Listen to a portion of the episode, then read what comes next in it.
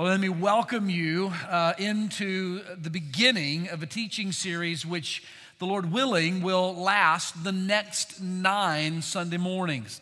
Uh, as you know, we've been talking about this over the last few weeks. The video that you just watched uh, sort of depicted that idea that our task together, our joy together over the next nine weeks, is to uncover the book of Revelation.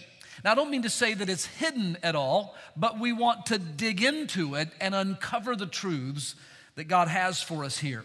Now, there's a very specific strategy that we're going to employ in doing this, and we're uh, would even subtitle the series this way, so maybe you'll jot it down somewhere there in your study guide. We're going to do this by understanding the eight key prophetic events in the book of Revelation. We're going to study eight key prophetic events. And what are those eight events? Let me run through them quickly. You'll know uh, over the, uh, the next eight weeks, these are the things that we'll be considering. We'll begin uh, next Sunday. Today, I just want to introduce the book, but next Sunday, we'll begin the understanding these events as we talk about the rapture of the church. The following week, we'll discover what the Bible says about the rise of the beast or the rise of the Antichrist. Week three, we'll talk about the powerful witnesses during the tribulation period. Week four, the coming persecution of Israel. Week five, the mark of the beast. Week six, the battle of Armageddon. Week seven, the second coming of Jesus Christ. And then week eight, uh, the millennial kingdom and the new creation. And so these are eight key prophetic events that are described in the book of Revelation. But I want you to know at the outset today that these are eight certain facts that are coming upon the world. These are eight future guarantees or certainties that you can know will happen. In fact, when we talk about prophecy, Here's a good definition if you want to write it down prophecy is historical fact pre written by God. So when we talk about Bible prophecy, we're not dealing with predictions. The Bible never predicts anything. God is not a prognosticator, amen? He's not a predictor. God is the sovereign Lord of the earth and of creation and of everything that happens in it. So God doesn't deal in predictions, God prophesies. He tells us, in fact, uh, exactly what is going to happen. Bible prophecy is historical fact pre written by God. And you should also understand that prophecy is not uh, limited in the scriptural text to the book of Revelation. In fact, the Bible is a book of prophecy throughout.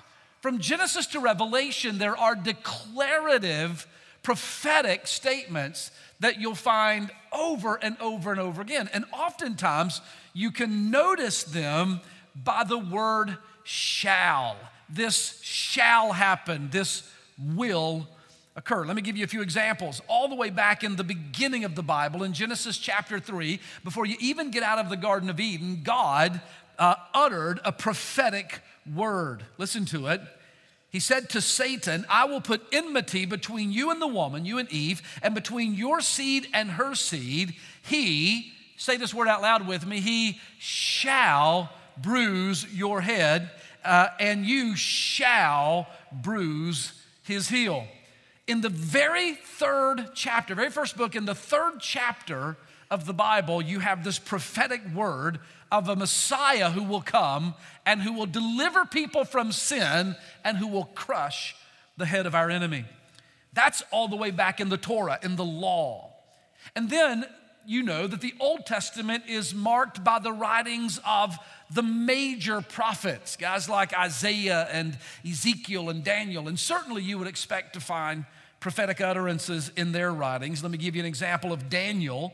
Daniel chapter 2, verse 44 says, And in the days of these kings, say the word with me, shall the God of heaven set up a kingdom which, say it, shall never be destroyed, and the kingdom shall not be left to other people, but it shall break in pieces and consume all these kingdoms, and it shall stand forever. And so the book of Daniel, as we would expect, is a book of shalls. What shall come to pass, what shall not happen as well. And then there aren't only major prophets in the Old Testament, but there are minor prophets as well. Now, not minor because they have a less significant message, but because the, the uh, length of their prophecies or the, the volume of their content is less. And so we call them the minor prophets. Let me give you an example of a prophetic utterance from Micah chapter 5 and verse 2. Will you do the shalls with me again? But you, O Bethlehem, Ephratah, who are too little among the clans of Judah, from you shall come forth to me one who is to be a ruler in Israel, whose coming forth is from old, even from ancient of days. In the Torah, there's prophecy. In the major prophets, you find prophetic utterances. In the minor prophets, you find prophecy as well. What about the New Testament, even the church epistles? Listen to 1 Corinthians chapter 15 and verse 52. This verse says, In a moment, in the twinkling of an eye, at the last trump, for the trumpet, say it, shall sound, and the dead shall be raised incorruptible, and we shall be changed. Look at your neighbor, tell him you're gonna change one day. Tell him you go, and then say, Praise God. Praise God, you're gonna change one day. Praise God, He's going to trans, uh, transform us. We shall all be changed. Now, I'm simply making a point, right? That if you, if you begin in Genesis, if you drop almost anywhere into the biblical text in the Old or the New Testament, and certainly when you come to the book of Revelation, almost anywhere you drop into the biblical text, you're going to find not predictions, but prophecies. In fact, it has been calculated that one, listen to this, out of every four words in the biblical text is a prophetic utterance. One out of every four words, not verses, words in the Bible is a prophetic utterance. And you have to wonder why. Why would God include so much prophecy so much information about what's going to come to pass, why would he include those things in his Bible? And we find the answer, I believe, in, in one prophetic uh, passage that Paul wrote. We'll in fact look at it. It'll be our text next weekend in 1 Thessalonians chapter 4, where Paul is talking about the coming of the Lord and the rapture of the church. And at the end of that passage, he says in 1 Thessalonians 4 in verse 18. At the end of this description of all of these prophecies and things that will happen, he says, Wherefore comfort one another with these words. The word comfort means to console or to encourage or to take heart. Why would God allow so much of His Bible, so much of the biblical text to be prophetic in nature? Here's why because He wants us to find encouragement, He wants us to take heart and to find hope. Here, Herein lies God's motivation, I think, in providing us with so much prophecy. In fact, in your study guide, this is our focus factor for this week. If you want to fill in these blanks, let me just say it to you this way because as much as one fourth of all scripture, one in, one in four, because as much as one fourth of all scripture is prophetic, God clearly intends for his people to take hope in knowing his plans. Because so much of Scripture is prophetic in nature, God wants us to know this. If you're listening, shout amen. He wants us to know He has the future securely in His hands. Amen. He knows what He's doing and He's working out His divine plan, and He wants us to rest in that knowledge that He's got it all under control. And Man, if he's got it under control for the eons ahead and for the coming uh, times of tribulation and for the return of the Lord, if he's got all of that under control, do you think he's got this Tuesday at 10:30 in the morning under control, right? Can I trust him for this Friday and what I'm facing on Thursday if I know that he's got every day of the rest of eternity under his control? God wants us to take hope in knowing his plans. And so, my goal today in Revelation chapter 1 is to simply introduce to you the book of Revelation, I want us to discover the author of the book of Revelation and then to understand its theme and its primary message. Then we'll get into those eight key prophetic events that are coming as we come back together and continue next week. Today, we're just going to introduce the ideas uh, from Revelation chapter 1. And then I also want to talk to you today about how to properly uh, interpret. How do we properly interpret the book of Revelation? So let's read the text. We're going to begin in Revelation chapter 1 and verse number 1. This is, the Bible says, the revelation of Jesus Christ, which God gave to him to show unto his servants things which must shortly come to pass.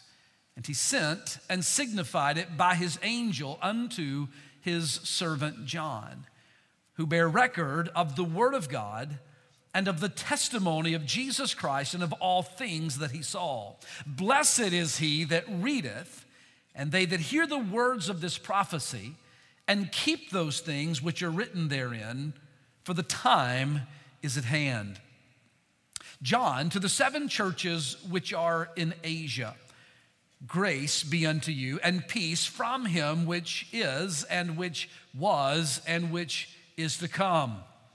And from the seven spirits which are before his throne, and from Jesus Christ, who is the faithful witness and the first begotten of the dead and the prince of the kings of the earth, unto him that loved us and washed us from our sins in his own blood, and hath made us kings and priests unto God and his Father. To him be glory and dominion forever and ever. And everybody said, Amen. Behold, he's coming with the clouds, and every eye shall see him.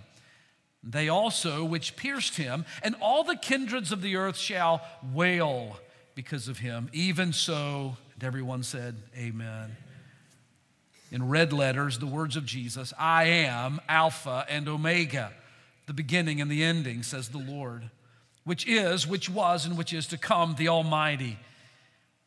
I, John, who also am your brother and companion in tribulation and in the kingdom and patience or perseverance of Jesus Christ, was in the isle that is called Patmos for the word of God and for the testimony of Jesus Christ. I was in the Spirit on the Lord's day, and I heard behind me a great voice as of a trumpet, saying, I am Alpha and Omega, the first and the last. What you see, write in a book and send it unto the seven churches which are in Asia. Send it unto Ephesus and to Smyrna and to Pergamos, to Thyatira and to Sardis. Send it to Philadelphia and to Laodicea. And I turned to see the voice that spake with me. And being turned, I saw seven golden candlesticks.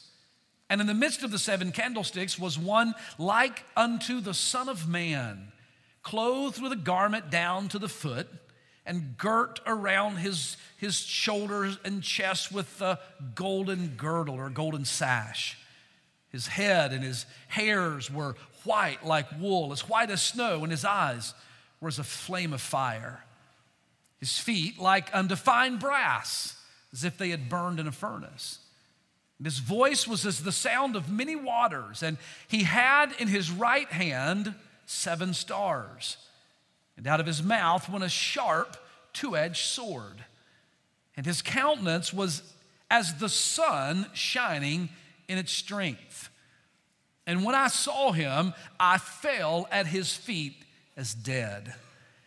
And he laid his right hand upon me, saying unto me, Fear not, I am the first and the last. I am he that liveth and was dead. And behold, I am alive forevermore. Amen. And I have the keys of hell and of death. Write the things which thou hast seen, and the things which are, and the things which shall be hereafter. The mystery of the seven stars which you saw in my right hand, and the seven golden candlesticks. The seven stars are the angels of the seven churches, and the seven candlesticks which you saw are, in fact, those seven churches. Now, if you're a note taker, I want you to mark in your Bible a, maybe a little asterisk in the margin next to verse number 11, and then another asterisk in the margin next to verse number 19. And the reason I want you to do that is because in these two important verses, verses 11 and 19, you have an outline of the entire book of Revelation. It's described in, in uh, a succinct fashion in these two verses. Look at verse 11, for example. He says in verse uh, number 11, uh, saying, I am Alpha and Omega, the first and the last. Here it is. What you see, write in a book. What you see with your eyes, write in a book. Go to verse number 19, you'll see that command again. The things are right, the things which thou hast seen. So, in the book of Revelation, the first thing that John was to write about was what he was seeing. And what he was seeing was the vision of Jesus, which is recorded in John chapter number one. And he uses a very particular type of writing or literature to express what he's seeing. It's sort of eyewitness accounts, it's a description of what he's in, uh, seeing or what he's experiencing there on the Isle of Patmos. It, he says things like, I heard, I turned, I saw. That's what it looked like. It's descriptive language describing what he has seen. Then verse 19 says, Not only are you to write what you see, but listen to verse 19 as he goes on write the things which you see and the things which are. So you're to write what you, the vision you're seeing, but then write the things that are happening right now, the things that are occurring right now. Now, what are those things? Well, those are the things that are being addressed in chapters 2 and 3 of Revelation. These are the letters to the seven churches which are in Asia. Now, I know we didn't read them, of course, we don't have time, but chapters 2 and 3 contain seven letters to the seven churches named in chapter 1 and verse number 11. He is to write the things which are. This is the fact that the church was existing in John's day and it continues to exist today. And those seven churches were actual literal churches that lived and existed then, and they are representative of the entire church age during the period or the age of the church. These are the things which are. And during chapters or in these letters in chapters two and three, John writes using the words of Jesus which are didactic words, teaching words, words that are evaluating them and then giving them instruction and commands. Write the things that you see, write the things which are. And then the third part of the outline you'll find in verse number 19 is this write the things which you have seen, the things which are. Verse 19 goes on to say, and the things which shall be hereafter. And so that picks up the text, the things that shall be hereafter picks up in, in chapters four, five, really beginning in chapter six, and then all the way through the end of the book, uh, all the way through chapter number 22. And these are the prophecies of things that will occur in this world one day. And it's in those chapters primarily, though you have some of it in chapter one as well, it's primarily in the chapters beginning in chapter six, the things that shall be, where you begin to encounter very symbolic language, a lot of metaphors, a lot of symbols that are representing various things. John uses symbols, things he understood, to communicate the things which he was seeing, which in so many cases were beyond description. So you can understand the book of Revelation, you can approach it correctly as you understand it contains three types of literature addressing three specific things what he saw on the island, what's happening in the church, and then what will happen one day in the future. Descriptive eyewitness testimony, didactic teaching from the Lord, and then symbols which tell us about the things which will come to pass. Now, another thing that you'll notice about Revelation as we go through it is this is that Revelation shows you almost like watching a split screen on your television, it shows you what's happening on the earth and in heaven. And you always need to be aware when you're reading in the passage am I reading something that's happening on the earth or am I reading something that's happening in heaven? Because if you try to interpret something for the earth that's going on in heaven or vice versa, then you're going to mess up in your in your understanding of the book, right? So it's so the text shows you parallel worlds and and the text then often jumps between the two. You'll be reading something going on here and suddenly in the next chapter you'll be up in heaven. In the following chapter or maybe at some part in that chapter you'll be back down on the earth. We'll bear that in mind as we study through the book. Now, that brings us to the question of interpretation. And so I want to begin, uh, just take just a minute um, and talk about this by asking you the question or having you think with me about the question what are the rules that guide our interpretation of the book of Revelation? How do we interpret it? And in fact, not just the book of Revelation, but any part of the Bible. What are our rules of interpretation? You have to follow the guidelines, you have to follow the rules, or else you're making it up as you go, okay? So I want to give you the three rules of interpretation that are going to guide us, that always guide us but certainly they're going to guide us as we study through the book of Revelation. Now, everybody look up here, both campuses look up here for a second. Check back in, don't check out, okay? Don't glaze over now that I'm talking about uh, rules of interpretation. These are important. We'll give them to you real quick, and then we're going to get into the text, okay?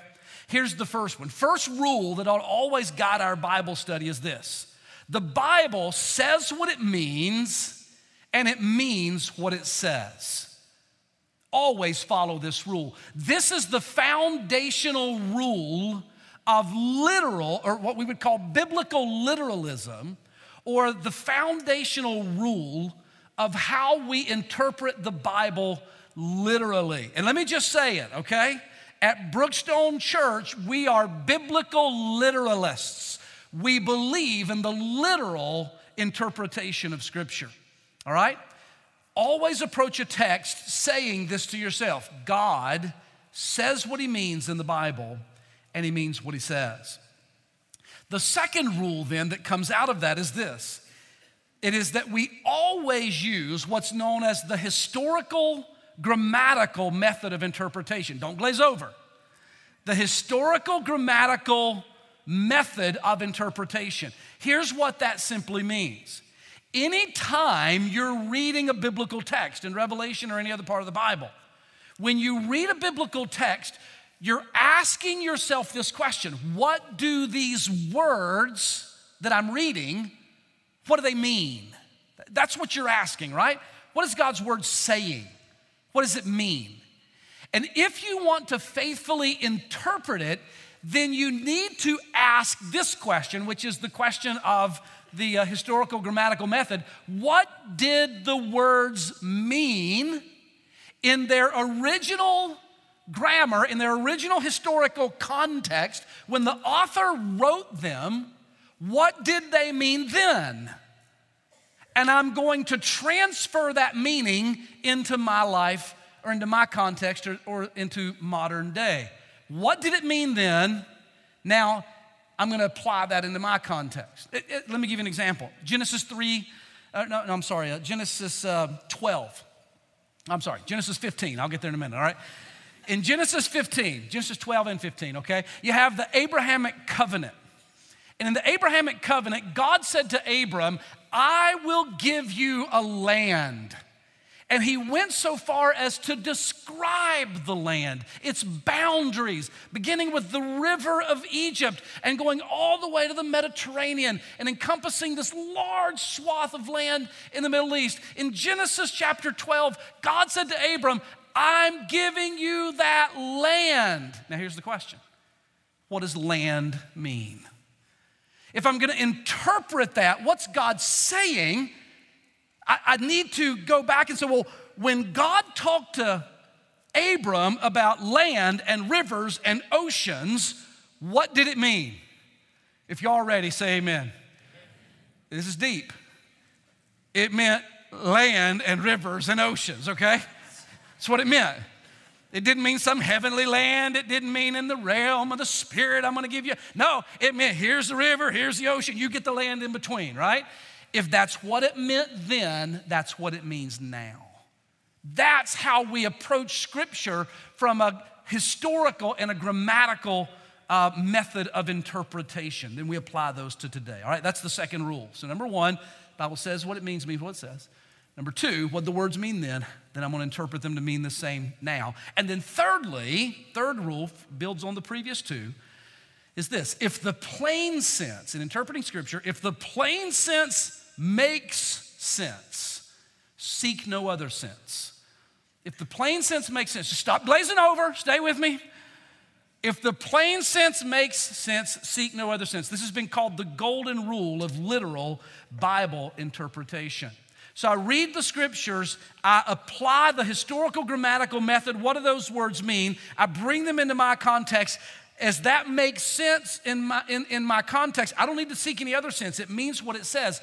Where there is symbolism, I still look for the literal meaning represented by the symbolism, you see. So we're always looking for what does the scripture say? And there's plenty of symbols to be found in the whole Bible, but certainly in the book of Revelation. In fact, in verse number one, the very first verse of Revelation, he says that he sent this message and signified it by his angel unto John. The word signified means he sent the message in symbols, okay? All right, so those are our rules. Those are going to guide our rules of interpretation. Now, if you boil all that down, here's the one thing you can say we're going to interpret the book of Revelation literally, all right? We're going to interpret the book of Re- Revelation literally because that's how we interpret Scripture.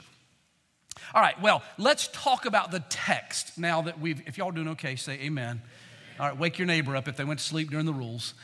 So let's talk about the text now. So write this down. We're going to begin by seeing the vision. So, what you have in chapter number one is the Patmos vision, the Patmos vision.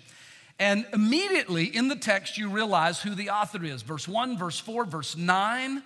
All of these identify the Apostle John as the author, the earthly author of the book of Revelation. And in fact, it's, it's interesting to me in verse number nine that he says to them, as John writes, I, John, who also am your, listen to, listen to the sense, the spirit of community in verse nine. I, John, who also am your brother and your companion in tribulation and your companion, your brother in the kingdom of God, your companion as we persevere in Jesus Christ. There's a real sense of community here. John doesn't write to them from some elevated position as the Apostle John, sort of separate from their experience. He says, I'm suffering with you. I'm a co journeyman with you. I'm in this, I'm on this path along with you. There's a real beautiful lesson in this for us that all of us, like John, are brothers and sisters and companions in the kingdom of God here on the earth. And maybe we're suffering and struggling along the way. Certainly, some of our brothers and sisters around the world are. But as we go through the struggles and journeys in this life, we are persevering how? Together as we continue in the kingdom of Jesus. God doesn't call lone rangers to serve Him. So reason I love that we've got over 60, I think 66 life groups beginning to gather and study the book of Revelation together this week. And I love that over 100 of you connected last week for the first time to a life group. I hope, I hope all the rest of you will. Why? Because we need to do life together. We need to press through and persevere together. This is what John said, it's what he modeled for us. He goes on in verse number nine to say, I, your brother and companion, was in the isle, verse 9. I was in the isle or on the island that is called Patmos, and I had been exiled or banished there for preaching the word of God and because of the witness or the testimony of Jesus Christ within me. Patmos an island just off the coast of Turkey in the Aegean Sea, still called Patmos today. John was there because he had been being a faithful proclaimer of the gospel of Jesus Christ. He had been pastoring the church in Ephesus, the churches that he was writing to these letters to. Why did God call John to write the letters? John had been ministering to these churches already. These are churches where he had been serving and pastoring in Ephesus for sure and influencing the others in, in uh, Asia Minor, modern day Turkey, uh, as well. And so he writes to them saying, I have been exiled. I, you, you're not seeing me. I'm not with you because I have been banished. Church history tells us that the Roman Emperor Domitian banished John to Patmos. Uh, in the same way that you might go to prison at Alcatraz years ago, or in the same way that the British uh, Empire years ago used to send their, sorry to any Australians in the room, but used to send their criminals to Australia. It was a place of banishment. Well, this is what Patmos was. There were mines on the island, and John, no doubt, was a slave laborer, a prisoner, a forced laborer in the mines on Patmos. Listen to what he says in verse 10. He says, I was in the Spirit on the Lord's day. If you think that's a good place to be on the Lord's day, shout amen, in the Spirit. But you know, we shouldn't make light of this. I want you to listen very carefully to me. There's something to be learned here. In verse number 10, when he says, I was in the Spirit on the Lord's day. Did you come to church today seeking the Spirit of God? Did you come to church today seeking the, the lordship of Christ and wanting to learn from his words and exalt his name? Or, or did you come out of a force of habit or because somebody really made you come, a husband or a wife made you come, or your parents made you come? Or did you come in seeking the Lord in the Spirit? Because when you come that way, you can hear from Him. John was in the Spirit on the Lord's day, and the very next word says, And I heard. Because I was in the Spirit, I heard. So many times people have said to me, I, I didn't get anything out of church. I, I, go and I sit and I listen and I don't get anything out of it. I, am a part of that, those people, but, but I, I gain nothing from them. They never say that about our church. I hear about other churches, all right? But, no, I'm kidding. But, they, but I didn't get anything. Can I tell you something? It, it might be that you could go to a church that, where there's no presence of the Lord and you wouldn't get anything. But 99% of the time, if we find ourselves in the Lord's day, in the Lord's house, and we get nothing, it's because we are not in the Spirit. And we are not tuned in and we are not listening. We have not tuned our hearts to hear from Him. John says, I was in the Spirit, verse 10, on the Lord's day, and I heard, because I was in the Spirit, I heard behind me a great voice that sounded like a trumpet. And what he heard and what he saw was this revealing, this revelation of Jesus. But what's interesting is that what he heard and what he saw in Revelation chapter number one bore little resemblance to the Jesus that he had known for three and a half years. It didn't look or sound much like Jesus at all. In fact, it's very clear in Revelation chapter one there's no gentle shepherd in Revelation chapter number one, there's no meek and mild humble and lowly Jesus in Revelation chapter number one. There's no man of sorrows here bearing a cross. There's, there's no silent lamb prepared for the slaughter. What John sees in Revelation chapter 1 is the revelation of Jesus, Jesus as he truly exists, Jesus as he truly is. This is what verse number one says. This book, this writing, these letters, this vision, these 22 chapters are the revelation of Jesus Christ. The word revelation comes from the Greek word apocalypsis. We get our word apocalypse from it, but it, it, the word means to unveil or to uncover. Thus, the name of this series, Revelation Uncovered. It means to pull back the curtain. What Revelation does and what John begins to encounter in chapter number one is this pulling back of the curtain on the full glory of Jesus. And what he sees is, is incredible. He sees in this passage Jesus as the eternal and sovereign Lord with all of his power and his authority. Look at verse 8. He's turned and hears this voice, verse 8 I am the Alpha and the Omega. Many of you know these are the first and the last letters of the Greek alphabet. That would be the equivalent of ours saying, I am the A and the Z. I'm not just the R or the Q. Don't you won't find me between the M and the O. I, I am all that is contained in the language. Take any letter you want to take, form any words you want to form, and I am the fullness of all those things. I am the Alpha and the Omega. He says, uh, which uh, is and which was and which is to come. Look at verse 10. I was in the Spirit on the Lord's day, and I heard behind me the, a great voice that sounded like the voice of a trumpet. I often think of Jesus when he was here in his earthly life, speaking meekly and mildly, little children, my brothers, my friends. I'm glad that John, when he was in the Spirit on the Lord's Day, you hope you're with me, shout amen. When he was in the Spirit on the Lord's Day on the Isle of Patmos, and the glorious, eternal, sovereign Alpha and Omega shows up, he didn't go, John, hey, John, Jesus here. No, he said, I heard a voice and it sounded like a trumpet. It sounded like the voice of roaring, rushing many waters. He says in verse number 11, I'm Alpha and Omega, the first and the last. I'm the beginning and the end. What you see, write in a book and send it unto those churches. Look at verse number 15.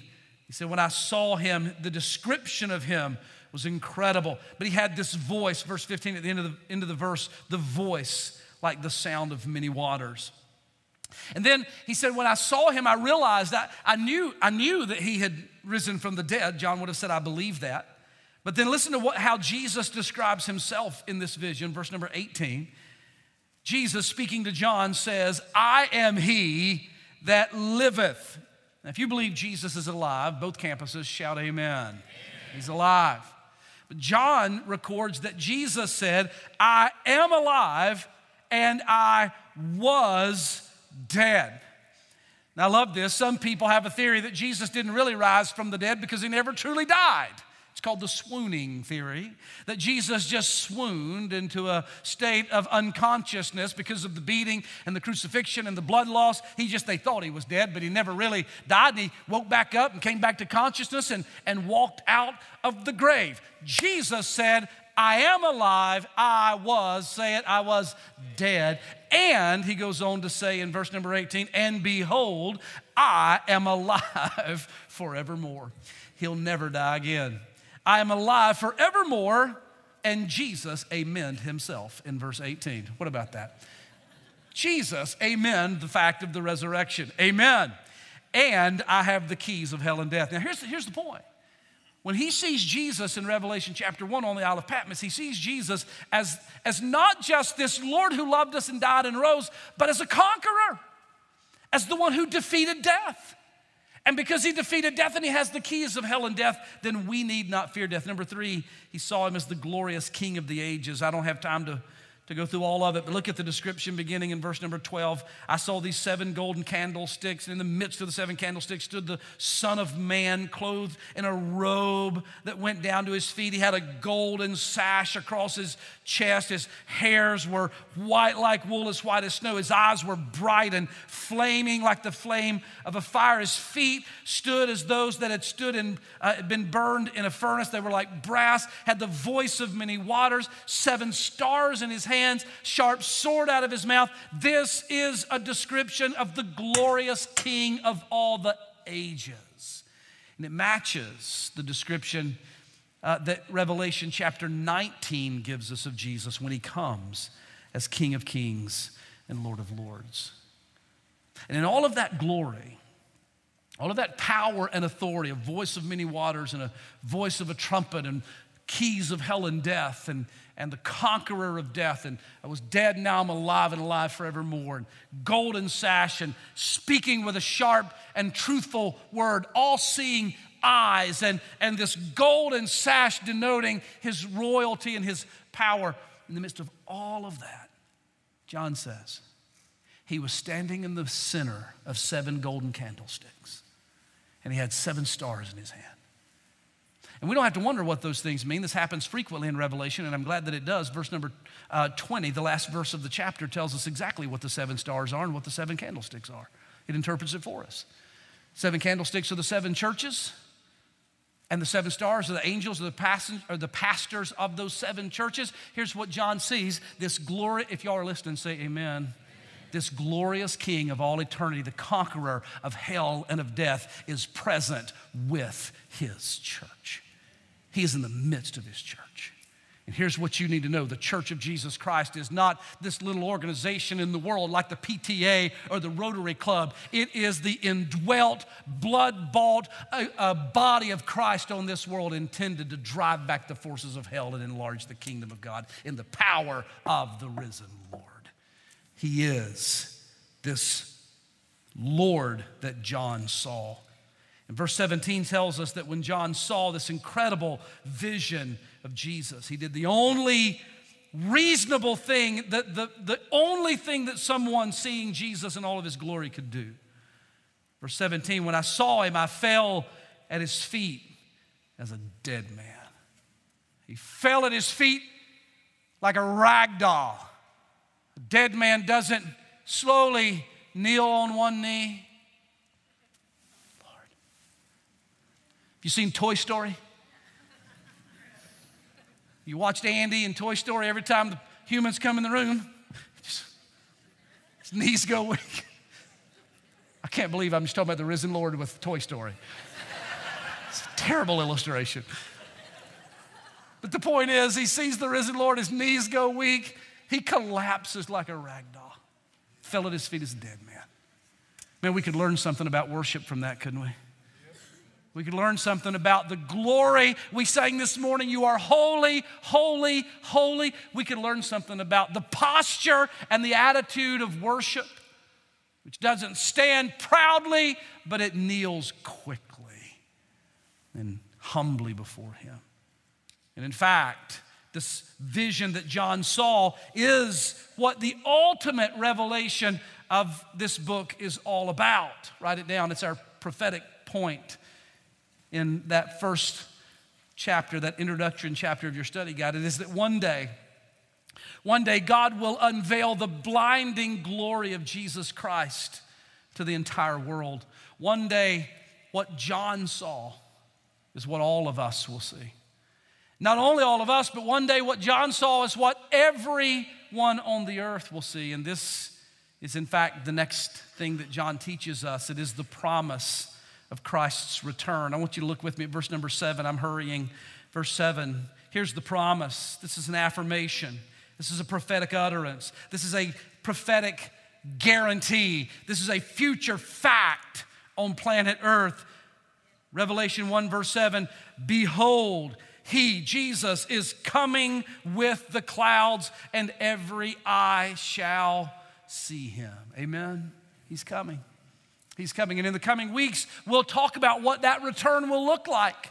We'll, we'll see the descriptions of the return of Jesus and how it will unfold. But just know this it is an oft repeated promise in the Bible, and it's often repeated in Revelation. For the sake of time, we won't turn now, but you can make some notes and go read them later. Chapter 2, verse 25, chapter 3, verse 11, chapter 16, verse 15, chapter 22, verse 12. And let me just take you to the very last chapter of Revelation. Go to Revelation chapter 22, the next to the last verse in the Revelation. In fact, the next to the last verse in the Bible, the closing promise of the Word of God. Are you listening? It is the final declarative word in the Scriptures. It is the last thing that Jesus reveals to us and to this world. Verse 20 Jesus says, Surely I am coming quickly. Jesus is coming again.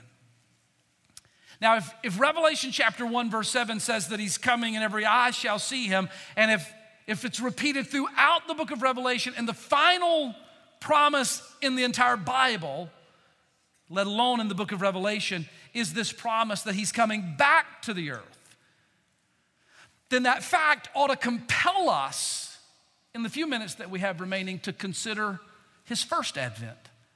If he's coming back, why did he come the first time? What's he coming back for? If he came and did what he came to do, why does he need to return again?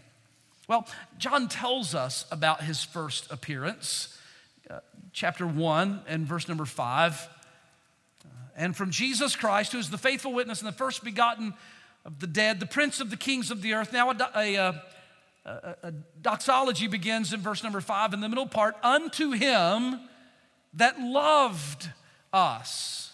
Everybody, look up here and listen to me. Why did Jesus come the first time? He came because he loved us. Amen. He came because he loved me, he loved you. This is what he said in John chapter 3, verse 16 For God so loved the world that he gave his only begotten Son. The, the Bible says in the book of Romans that God demonstrated his love for us and that Christ came. It was love that compelled him to come the first time. And, and, here's the fact He didn't come to a world 2,000 years ago that was ready to receive Him, or a world that was expecting Him, or a world that was loving Him. He came to a world full of rebellion, of rebels, of runners, of rejectors. And He came anyway, and He loved us. He says in verse number five, Unto Him who loved us and washed us from our sins in His own blood why, did he come the first time? Because he loved us and because he, he had a mission to wash us from our sins. And there was only one way that our sins could be washed. Baptism could never do it, and being better could never whitewash our past, and turning over a new leaf could never deny the fact of the other side of the leaf. Being better tomorrow than I was yesterday is good, but it doesn't undo a single thing from 24 hours ago. If my sins were to be cleansed, they must be washed away. And all the soap of morality in the world wouldn't wash my sins away. And all of the, of the detergent of good deeds couldn't do it. It required a sacrifice. And Jesus loved me and shed his blood to wash away all my sins. That's why he came. He came, verse 5 says, because he loved us and because by his blood shed at the cross, he would wash our sins away. Verse number six tells us that he wasn't through with us by cleansing us, but he he came the first time so that he could make us kings and priests unto our God. We'll talk about that in future weeks. What does that mean? I'm not just a forgiven sinner, I have been made with a, with a purpose and a role in the kingdom of God. The fact is, verse number seven says he's coming again, but the Bible tells us he came the first time because he loved us and he wanted to cleanse us. He wanted to make us kings and priests. And then, lastly, finally, this verse, this chapter promises us a blessing. It is the blessing of knowing that you're ready. The blessing of knowing that you're ready. Can I ask you a question? Honest, honest question. It's just me and you now, right? It's not church, not sermon. It's like we're having coffee, okay? And here's the question. When, when I read verses in that Bible, whether you're sure that it's true or not, if you're if you're questioning even the validity of Scripture, I'm just asking you, what's your, what's your response? When you hear that Bible say, Jesus, this glorious King who died and rose, is coming again, what, what's, what's going on in you? Are you terrified? Or are you encouraged? Are you anticipating that day when He will come? Do you feel blessed? or do you feel afraid? When you think of his return, do you feel excitement? At the end of chapter 22, behold, I come quickly. And John says, Even so, come, Lord Jesus. There's an excitement. Do you feel that excitement or do you feel dread? Look at Revelation chapter 1 and verse 3. It says, You can have the blessing of being ready. Verse 3 Blessed, happy, at peace is he that reads and hears the words of this prophecy and keeps those things which are written therein, for the time is at hand. In other words, the, the coming of the Lord is imminent. It could happen at any time. And if you will understand why he came the first time, understand that he's coming again, and do what he says, then you will be blessed and you will find joy and anticipation and excitement at the prospect that today could be the day that the Lord will come again. There's a lot of things for us to learn in the book of Revelation, but the first thing we all need to know is that He loves you. Even in your sin and in my sin, He loved us. And He gave His blood for us at the cross that we could be saved. In your study guide, there is a next step, and I hope all of you will take it. That is that because the book of Revelation is a promised source of blessing, therefore I will read and keep its commandments. Because I know that He has promised that if I will understand what's coming and if I will do what's commanded, I will be blessed, And then I want to take that step. And I really believe that for some in this room today, and some of you at Merriman, that the first step is the step of faith in Jesus Christ. It is to acknowledge that you need a Savior, that you're a sinner, just like I am, just like everybody around you is. To be honest about the fact that you cannot save yourself. Doesn't matter how good you become, how hard you try. I mean, times you're baptized, none of those things will matter. You cannot save yourself. To admit that and to believe that Jesus died and rose for you that his blood was so that your sins could be forgiven. He was paying the price for your sins, satisfying the wrath of God in your place, and that he has risen, and that he is coming, and that you want to be ready by being his follower, by choosing him. And I want to give you that opportunity to do that today. But just before I pray, and I, I hope you'll pray this prayer with me. But just before I do, let me, let me say this to you that some of you are sitting here on both campuses today with friends who invited you. And they invited you because they love you. And they, they want you to know Jesus and they want to spend eternity with you. And they're, they're grateful for your friendship or grateful that you share the same family and they want to share that fellowship with you forever. And they are praying for you that you'll trust in Christ. But I also want to tell you that, that they would love to hear what you are thinking after today. Not, did you like our church? Did you have a good visit? Was the music good? Did you think the sermon was okay? Were people kind? Not that. But what are you, what are you doing with what you heard? What is the Word of God? What kind of impact is it making in your life? Do you believe what you're hearing? they're ready to have that conversation with you. And whether you pray with me to receive Christ right now or not, and I hope you will, but whether you do that or not, your friend is ready to have that conversation with you after church today. And I hope you'll have it.